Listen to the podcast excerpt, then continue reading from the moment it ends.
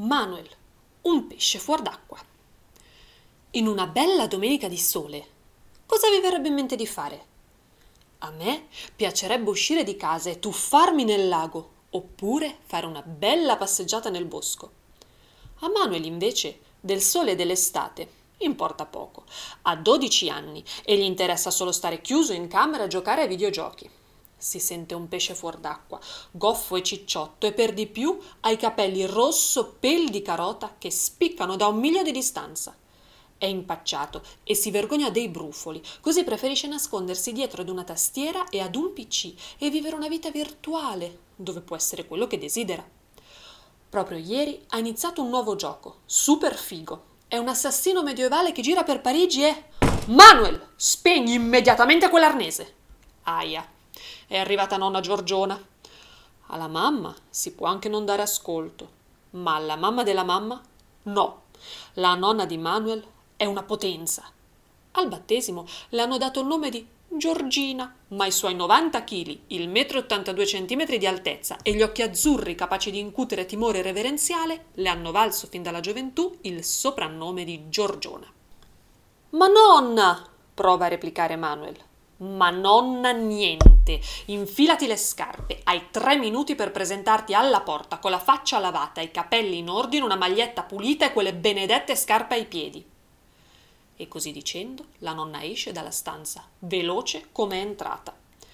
Puntuale come un orologio, allo scadere del terzo minuto, il ragazzo è all'entrata di casa. Non poteva essere diversamente. Altrimenti, chi l'avrebbe sentita la nonna? Probabilmente la ramanzina sarebbe durata fino a Natale. C'è un sole troppo bello per stare in casa. Andiamo a fare due passi attorno al laghetto di Origlio. Voglio farti vedere una cosa, dice la nonna, mentre si avvia verso la stradina del paese. Proprio in quel momento passa Sara, a spasso con la sua cagnolina Lulu. Manuel vorrebbe nascondersi dietro ad un cespuglio. Dalla scorsa primavera ha una cotta per la sua compagna di classe, ma è sempre stato troppo timido per confessarglielo. La nonna lo guarda, unendo le sopracciglia in uno sguardo interrogativo, e poi sembra capire. Si staglia con la sua grande figura davanti al nipote finché il pericolo non è scampato. Manuel, Dobbiamo lavorare sulla tua timidezza. Forse quello che voglio mostrarti oggi ti aiuterà. Insieme si avviano verso il lago che scintilla alla luce del pomeriggio. Ad un certo punto la nonna si ferma e indica al nipote la riva. Sotto il pelo dell'acqua si muovono velocissime delle piccole macchie colorate. Il ragazzo si accuccia per osservare meglio e vede un gruppetto di pesciolini dai colori vivaci, con delle macchie verdi e blu e dei riflessi dorati. La nonna si avvicina. Guarda come sono belli tesoro, e non hanno paura di mostrare i loro colori, dice, mentre gli scompiglia i folti ricci rossi. Si tratta di esemplari di Lepomis gibbosus. Manuel chiude gli occhi e sospira. Quando la nonna comincia a parlare difficile, fa fatica a seguirla. Ogni tanto pensa che i suoi allievi non dovevano avere vita facile. Era professoressa di scienze al liceo e aveva fama di essere severissima. Manuel, mi stai ascoltando o no? Ecco, appunto, alla nonna non sfugge niente. Sì, nonna, parlavi dei leproni gobboni. La nonna lo guarda di traverso, ma il bambino è sicuro che un lampo di divertimento le abbia attraversato gli occhi chiari.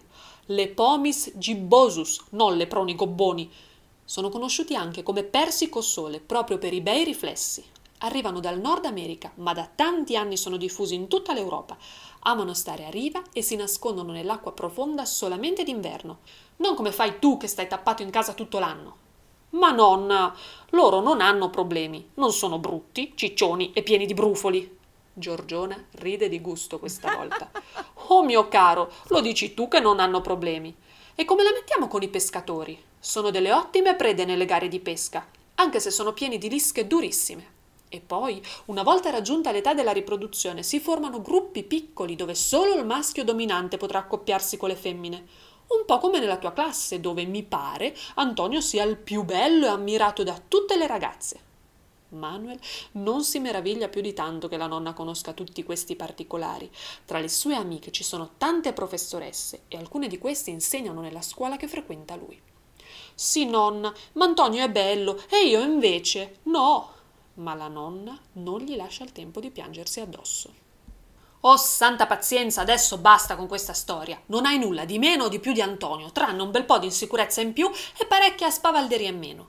Guarda i nostri amici squamati.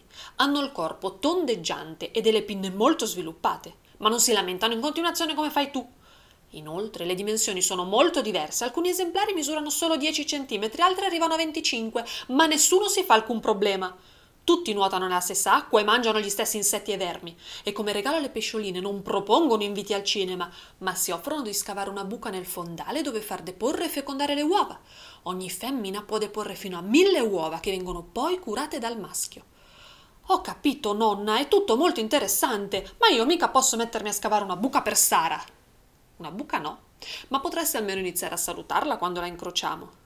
Manuel fissa la nonna pensieroso. E se poi non le piaccio? La nonna sorride.